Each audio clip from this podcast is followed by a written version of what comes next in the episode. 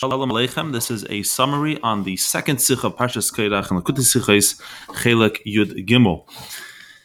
This is a very deep, profound, and Talmudic talk of the Rebbe, and we will try to do it justice in this summary, give a few highlights of some of the ideas that come out of this Sikha. This Sikha is not a Pshuto Shomikra kind of Sikha. Is not here to explain the simple text of the verse um, as the Rebbe will do in many of the sikhs that we have been learning on Rashi and so on. This is a Talmudic discussion, which is a different mode of learning. And the Rebbe focuses in on this week's Torah portion in chapter 18, the end of chapter 17, the beginning of chapter 18. The Jews complain to Hashem and they say, avadnu kulonu. They say, We are lost, we are dying, we will perish, we are all lost because whoever comes close to the tabernacle, even by mistake, will die. And are we all to perish in this way? Our lives seem a little too cheap. Will you do something about it? And Hashem responds, and he commands the house of Aaron, the Kohanim, and they together with the tribe of the Levites, that you will bear the sin of your of the man and, and the mantle of responsibility and that it's your job to make sure, as Rashi explains, and as the pasuk implies, that no one should come near, and you protect the Beis Hamikdash, that no one vizor layikrav aleichem, that no one who is not allowed to come will come near to you. And this was the response. And the question is, of course, is this a mitzvah for all generations, or this was a very particular story and scenario um, described in the Mishkan? Um, we know most commandments, of course, are for all generations, but this is a very particular scenario.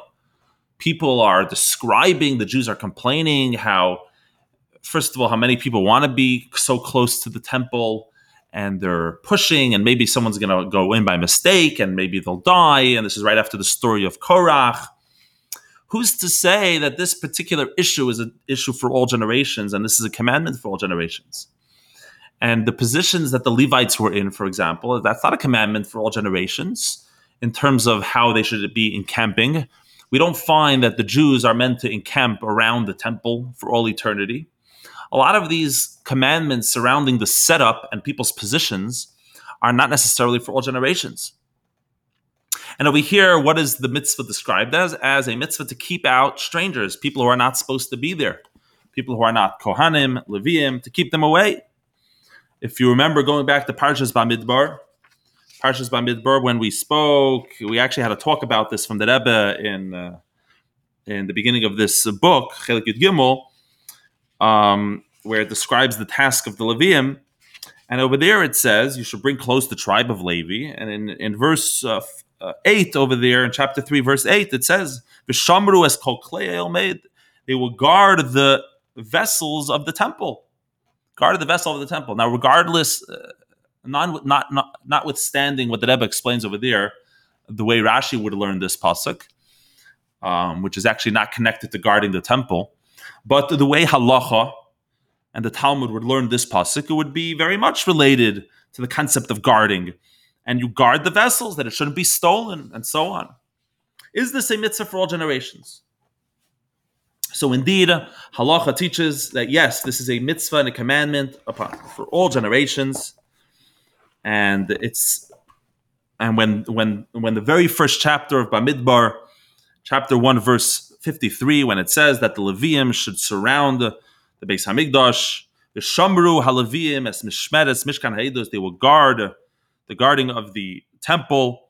They will guard it. They will stand guard. The Talmud teaches and the Sifri and so on, that this is a commandment uh, for all generations, that the Kohanim will guard in the inside, just like uh, Aaron and his sons were commanded to encamp on the, at the entranceway of the temple, and that Moshe, in fact, Torah Shabbal learns, the oral tradition, that the Torah is actually commanding the three, and, and for more details, look in the tractate of Talmud, how exact how exactly it learns it out, but that the three kohanim that were in existence, Aaron, Elazar, and Isamar, that is why there has to be three guards and three uh, stations of guarding in the temple in the future, as well as the Levites are commanded around the Beis Hamikdash to guard the Beis Hamikdash, and Sifri brings down, and the Ramban on uh, the first Perek of Bamidbar, Pasuk Nun Gimel,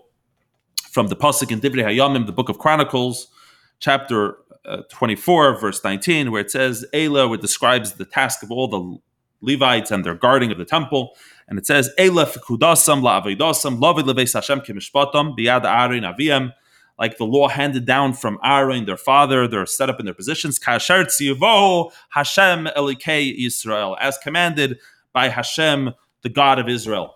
And this is the commandment. And the question is, what is the rationale? What is the reasoning behind the thing? Is it to guard the, the vessels from being stolen from?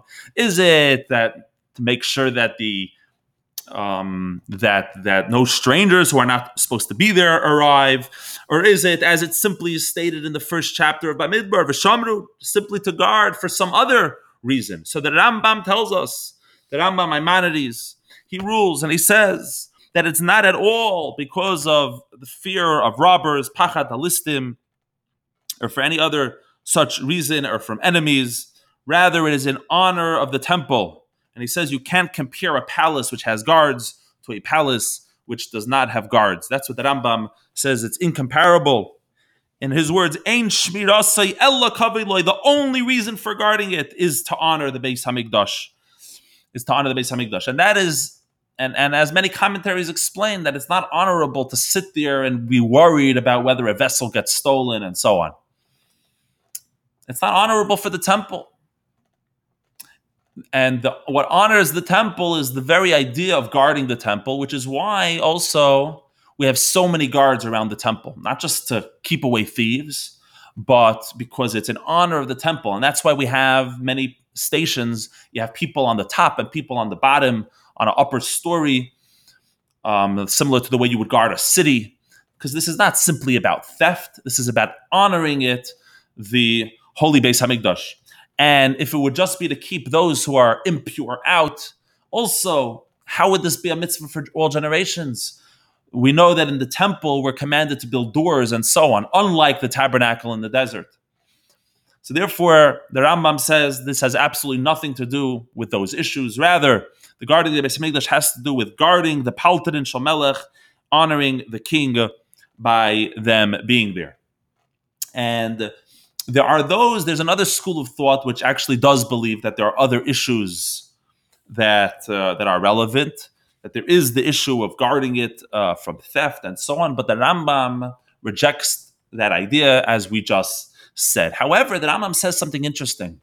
The Rambam says that you have to guard the Beis, the temple, the tabernacle. I'm sorry, the temple by night, not by day. And the question is, if the reason for guarding it was to protect the temple for whatever reason from theft, ganavim, th- thieves, larcenies, they take place at night. You have to guard it at night. In the daytime, it's not a good time to steal. It's a very open area. There's a lot of stuff happening. But being that the Maimonides says that Rambam says that the reason for guarding the temple is in order to give honor, and you can't compare a palace which has the which has this to a, a temple which to a palace which doesn't. It should be also during the daytime. Why only at nighttime? A very strong question.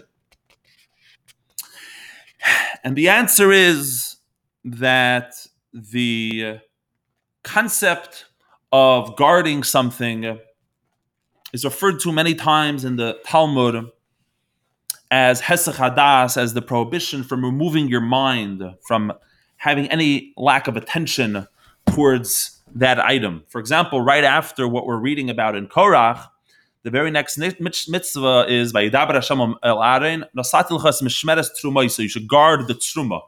You should uh, guard the holy meat.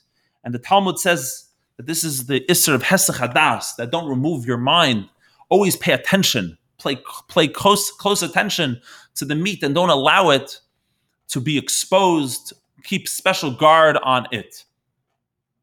There's that concept of hesach hadas, and hesach hadas. What it would mean in this context is that the Jewish people are always thinking about the temple, and we're not just thinking about it because that would be in our mind that wouldn't honor God. we're showing that we're thinking about it. We always have to show that our minds are engaged with the temple. And that's what the Jewish people do. In a way, the Kohanim and the Leviim who are guarding the temple are, are part of the structure of the temple. The very feeling of the temple, the atmosphere changes with, with having people who are engaged in the temple. Because it means that this is a place that you just feel you're in a more honorable location, a place which is guarded. The Kohanim and the Levites who are doing the thing by guarding the temple, they're not merely guarding the temple, they're elevating the temple. In the words of the Rambam, you can't compare the palace itself. It's a different, it's a different palace, which is an amazing thing for a Jew. The idea that the Kohanim are literally part of the temple itself. They're not just doing service of the temple, they are the temple. And uh, so, too, of course, in our lives, when we're thinking about the temple, which we're waiting to be rebuilt, but the spiritual temple, we become, by learning about the temple, we become part of the temple. But getting back on track, the and this adds in the power and in the awe of the temple.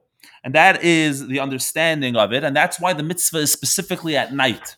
Because during the daytime, there are people who are actively engaged in the temple, of course, and their minds are focused on the temple.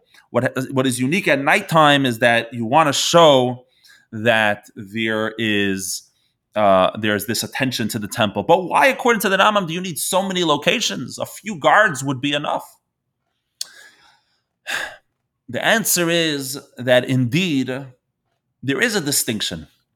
There is an element of some of those guards are essential, and without that, it's just not a palace. It's just not the Beis Hamikdash as it needs to be. It's not an awe-inspiring place. It's desolate. You look around, there's no one there. No one cares. Having people who are walking around itself creates the temple. However, of course, the more people you have, the greater you add in the awe of the Beis Hamikdash. So therefore, of course, there are the essential Kohanim, but then we have 24 locations listed where we station all of these guards because that adds in the sanctity and in the glory and the awe of the temple.